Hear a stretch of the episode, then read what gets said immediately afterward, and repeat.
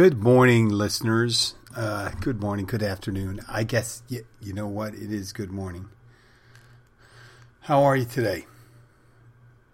You know, I do the podcast. Sometimes I don't even know what I'm going to do when I'm going to do it, but I start writing and I start thinking about the things that I want to say. I guess that makes it good for the podcast. It's conversational. We're in the sixth day of the Russian invasion into Ukraine, and people saying, saying, at least the ones that listen to this podcast, why the fuck are you still talking about it? You know why? Like I said, it is of interest of me, to me. I know some people we've been spending what two years focused on um, the coronavirus. It's really coronavirus. Um, we've been, the, at least America, where most of my listeners reside, has been torn apart by partisan bickering. And rarely does the United States, as a country, seem to hold one idea in its head simultaneously one idea or one view. Let's say, probably better to say one view. But accordingly, it appears as if 83% of the U.S. public condemns the Russian invasion. Now, less than 50% want any tangible assets of the U.S. to be put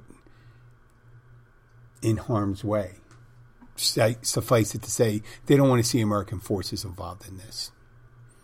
This is more of a proxy war.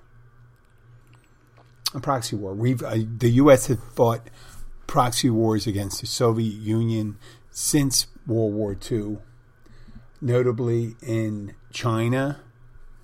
Directly after that, but the Chinese nationalists and the Chinese communists, the Chinese communists supported by the Soviet Union, Chinese, Chinese nationalists supported by the U.S. There were the Chinese nationalists were led by a General Chiang Kai shek, who and Mao Zedong led the Chinese communists. And during World War II, both the nationalists and the communists had Japan and occupied Japan as its enemy. And ostensibly, they were still kind of somewhat at war with each other, but their main enemy was Japan. And once Japan was feeded, uh, defeated, the nationalists supported by the U.S. and the communists supported by uh, Soviet Union went at it themselves. It turned out that the communist armies were better uh, in the long run than the nationalists. There's a a view in the military, just like in uh, in certain countries, certain militaries are more garrison troops, meaning they're more of the spit and polish, marching around, uh, protecting government buildings and things like that, and harassing opposition. That's garrison troops. And then there's other armies that are more ham and egg, traditional battle ready troops. Now, I'm going to get to the point originally. So, the original point was Chiang Kai shek's army was more of the ham and egg in the trenches fighting against Chiang Kai shek, which was the nationalists, which was a lot of, they considered them warlords. Chiang Kai shek, regional, regional warlords in China that were under the nationalist banner and if Chiang Kai shek had won China, it wouldn't have been a democracy anyway. It would be more along the lines of an oligarchy, much like Russia. Okay, and several, uh, the precursor to the OSS suggested just as much that the na- the nationalist armies weren't as ready to fight as the communists. Hence, in 1950, the Chinese communists defeated the nationalists and the nationalists evacuated to Taiwan. Taiwan and set up shop, set up the uh, Democrat, Democratic People's Republic, maybe, and the People's Republic of China. The uh, uh, People's Republic of China was uh, the communist one. So we have the roots to that potential conflict today because of that. Now, let's go to something a little closer to home. Prior to 1960, 1959, uh, Cuba was an ally of the United States, a former Spanish colony. It was became almost a corporate state uh, set up by the National Fruit or United Fruit Company. You ever hear of banana republics and things like that? That's the uh, these big producers of, of fruit and uh, that were exported to the United States. Had, they held a lot of power, and you also had tobacco interest, um, rum, and gambling, and you had uh, gambling in Cuba, which was pretty much influenced by uh, the Cosa Nostra mafia. And Batista was the name of the leader that that was prior to Castro, and Castro was leading the revolutionaries. Same thing. Uh, so Batista's troops were considered more garrison troops, not battle hardened as Castro's. Same goes for Vietnam with Ho Chi Minh. And the Viet Minh, which were considered somewhat nationalist, uh, patriotic Vietnamese that were fighting the Japanese during World War II, they were Ho Chi Minh was actually an a respected advisor or operator with the OSS, the uh, the Office of Strategic Services, the precursor to the CIA during World War II, they were very effective against the Japanese. And post World War II, um, they even, the Viet Minh, set up a constitution, Ho Chi Minh, a constitution that was mirrored off the U.S. Constitution. And they were going to set up government similar to ours. But it turned out the French wanted to reclaim their colony. Vietnam was part of French Indochina, along with Thailand and which was Siam. Siam. I think it was independent, so Vietnam and Cambodia may have been mainly French influenced.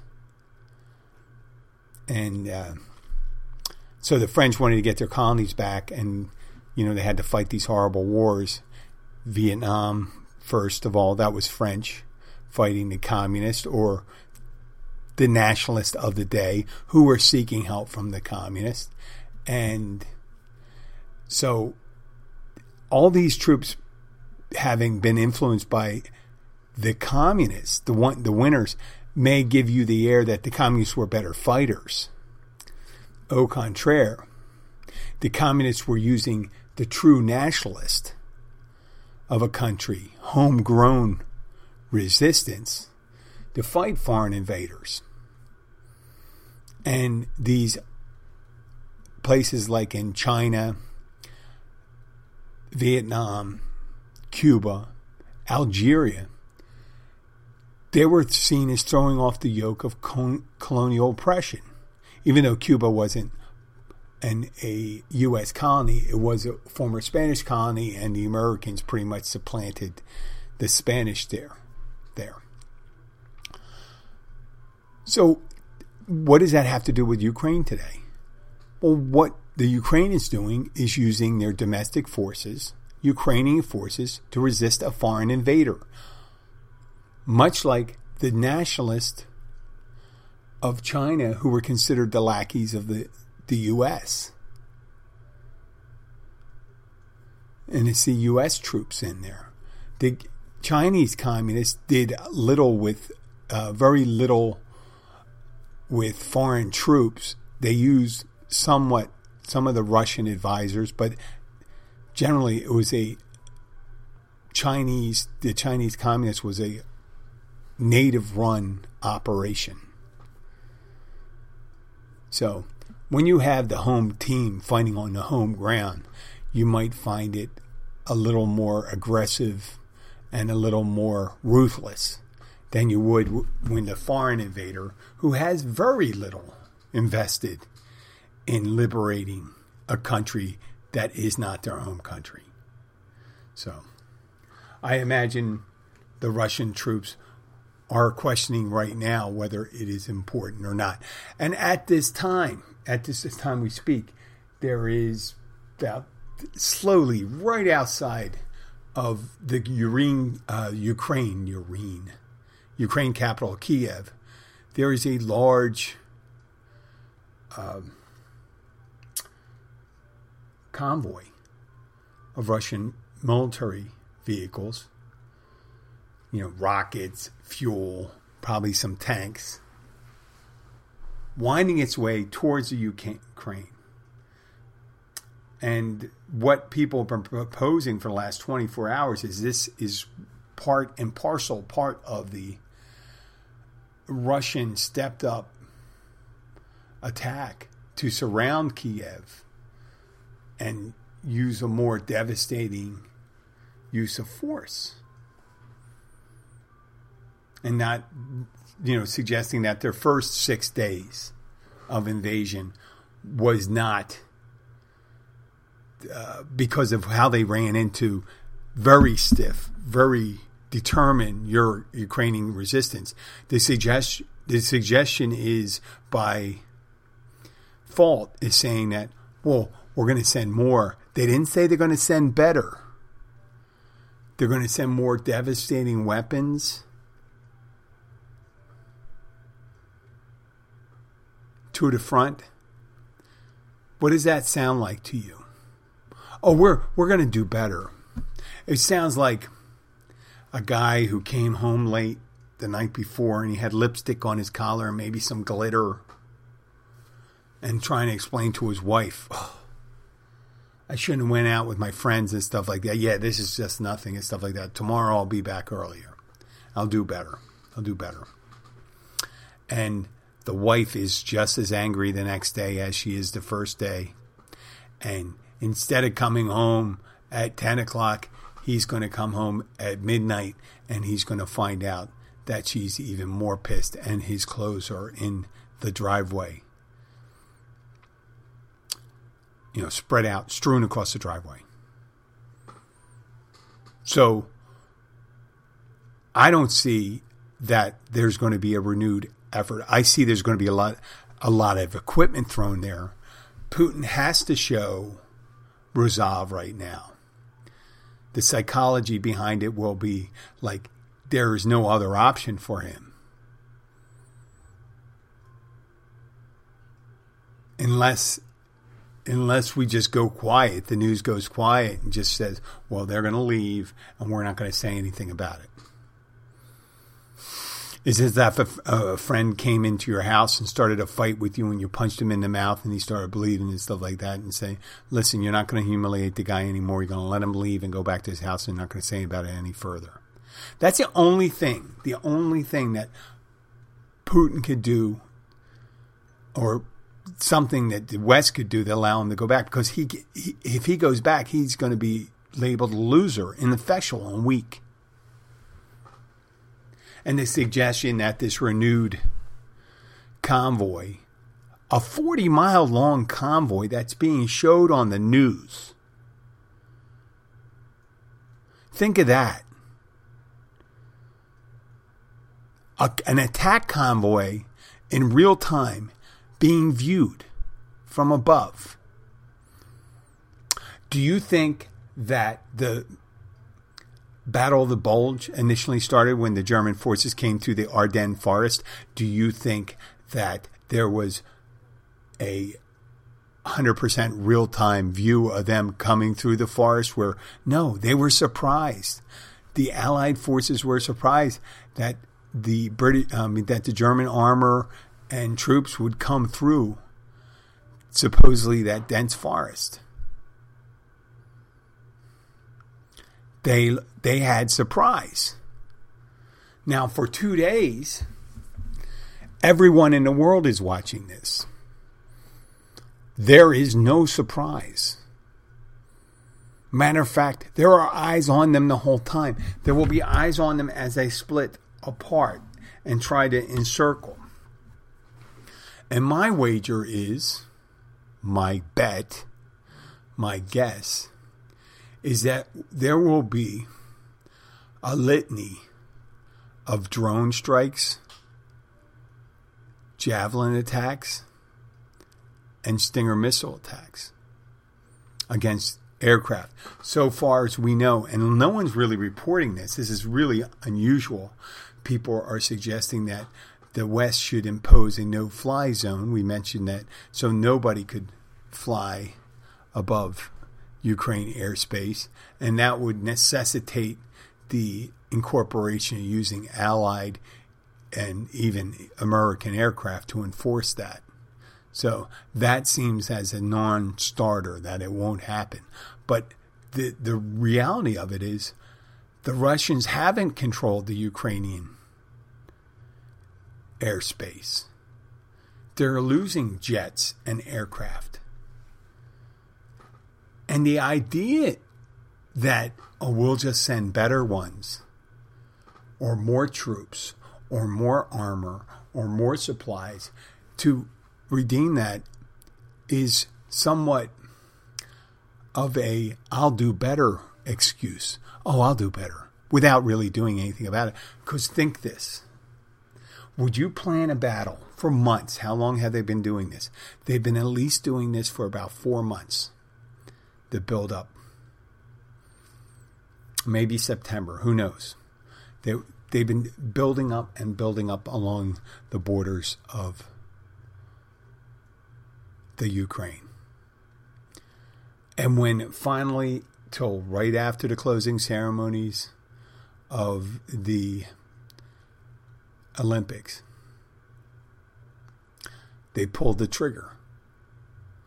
Did they send in? Well, we're going to send in the second, second class troops, or second class equipment, or worse fighters, or worse helicopters, our most inexact missile launchers and artillery, we're going to use them first. Because, you know, we don't want to be too effective in the beginning.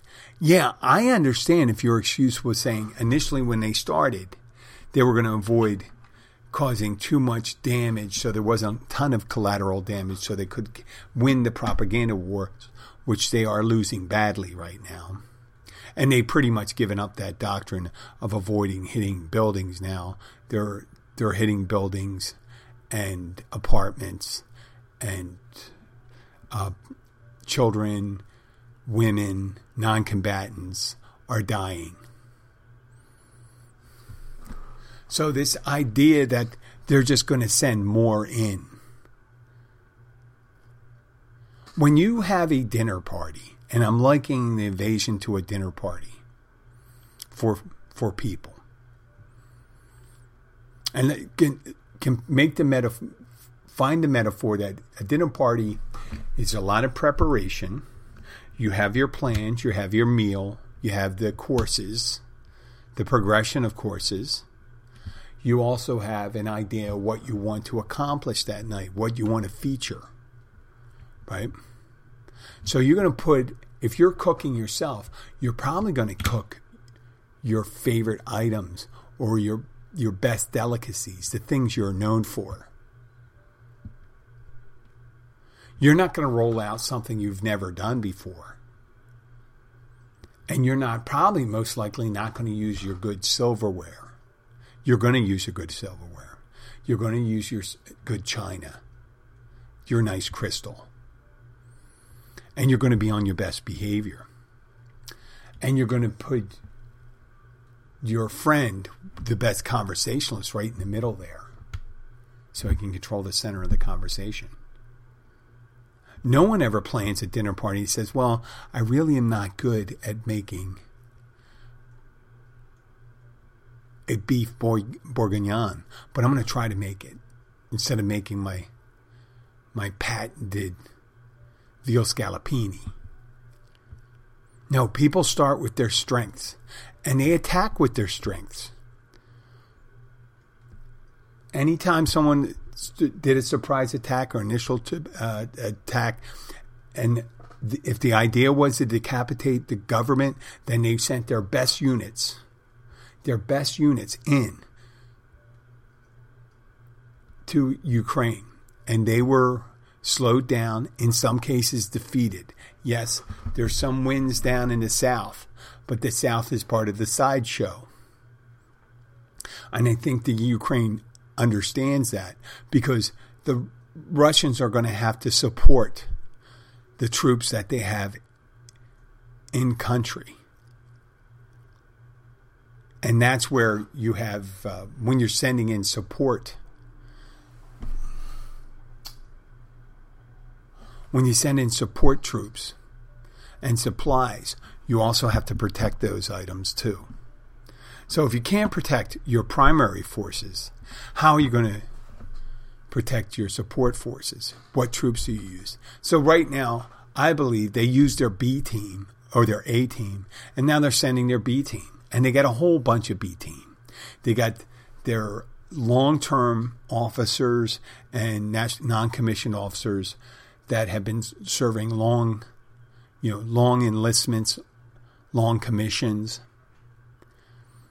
and you have construct and Russia has almost there's no volunteers, it's mainly conscription army, and they're using mercenaries.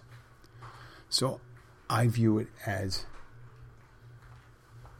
a diminishing return.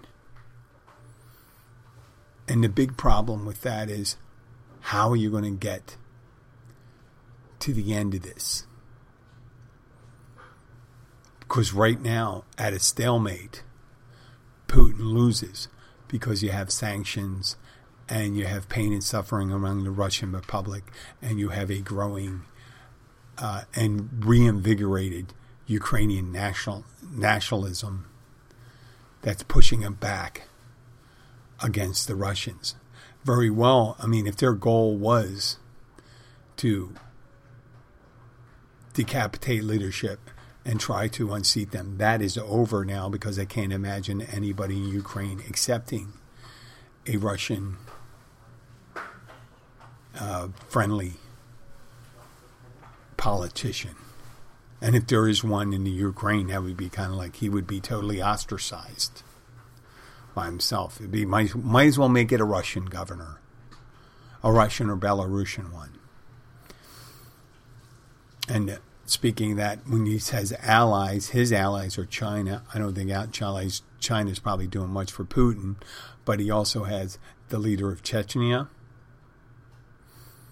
who has uh, led troops into um, Ukraine, and the Belarusian leader Lukashenko, who most likely will send his troops in, and his troops, if the the the Russian is the B team now. The uh, Belarusians are the C team. They might as well call up the Salvation Army right now. The world is all kicking in. We have you have Switzerland, who has traditionally been neutral for several wars, siding with the Ukrainians. You really got to piss someone off to bring the to bring the Swiss the Swiss into your side or against you. And also you have Finland and Sweden, and Sweden supplying 5,000 Stinger missiles. So, and that's that that should equate about 3,000 vehicles. So it's almost it's almost if they get a 50 to 60 percent kill ratio with their Stinger uh, missiles, um, not the Stinger, their javelins and Stingers, and oh, they're totally, totally fucked. Um, finally, I'm posting on the cover photo is a traffic sign in Ukraine, and a company remade some of the signs, and one of it says. Um, it's giving directions, and it changed to it changed. I think they. I don't know if they put in Ukrainian and Russian, but pretty much is go fuck yourself, fuck yourself, or go to Russia and fuck yourself. The three, the three directions it gives itself, pointing to different directions. I I hardly agree with the um, the Looney Tunes uh, method of misdirection by putting road signs pointing the opposite direction. Taking the Jurassic Park route, where the Seinfeld character, who was a heavy in Jurassic Park, is leaving with samples of uh, dinosaur DNA, and he crashes into one of the directional signs, and the sign he doesn't know which direction points to the port he's supposed to get to. So there's a, a very it's going to be very interesting because first of all, uh, I imagine the Western services and Russian services will be uh, using counter electronic countermeasures, trying to change GPS, you know, GPS systems and stuff like that in Ukraine. So the next, as you hear from, you'll hear on the news, they say the next 24 hours is critical. Maybe. Kiev could fall or maybe not fall. The uh, convoy could break through or may, may very likely be destroyed. Either way, it appears as if Ukrainian resistance will only last a little longer. They'll just stiffen the resupply line from Poland through Romania, through Hungary, through Slovakia will only be strengthened, and Russia will still have its supply routes available. But they had three, four months to do it, and they have dwindling resources. I believe they have dwindling resources. During the Soviet era, it was always a given, especially towards the end, that due to Russian uh, maintenance schedules, that there was always at least 25 to 30 to 40 percent of Russian equipment that was not able to take the field because of maintenance issues, and they were never really good with keeping equipment up. And you've seen that with some of the convoys coming in, just vehicles breaking down, breaking down on their own, breaking down and running out of gas without interference from foreign forces. Put a little interference from there, and that's something else. I hesitate to say that the Russian experience of fighting in developing countries, in backward areas of their country or, or associated republics, has given them a false sense of superiority when it comes to military preparedness. They really didn't prepare. They became, I, I believe, they became a garrison army. That they're very find it very important to to do the military parades. The military parades are for the public. The military, the people that perform in military parades aren't necessarily the ones you see going into combat. And just because you can march really well doesn't mean that you can fight really well. So if you see a bunch of, if you see pictures of a some autocrat or dictator looking at a bunch of missiles go by and things like that. Yeah, they look pretty, but can they fight?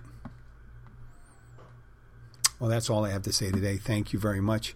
Um, I'd like to say good luck to our Ukrainian friends, and hope uh, I hope we can be back tomorrow, do a show and then eventually, when this thing starts tailing off, maybe we can get back to this uh, bartender thing.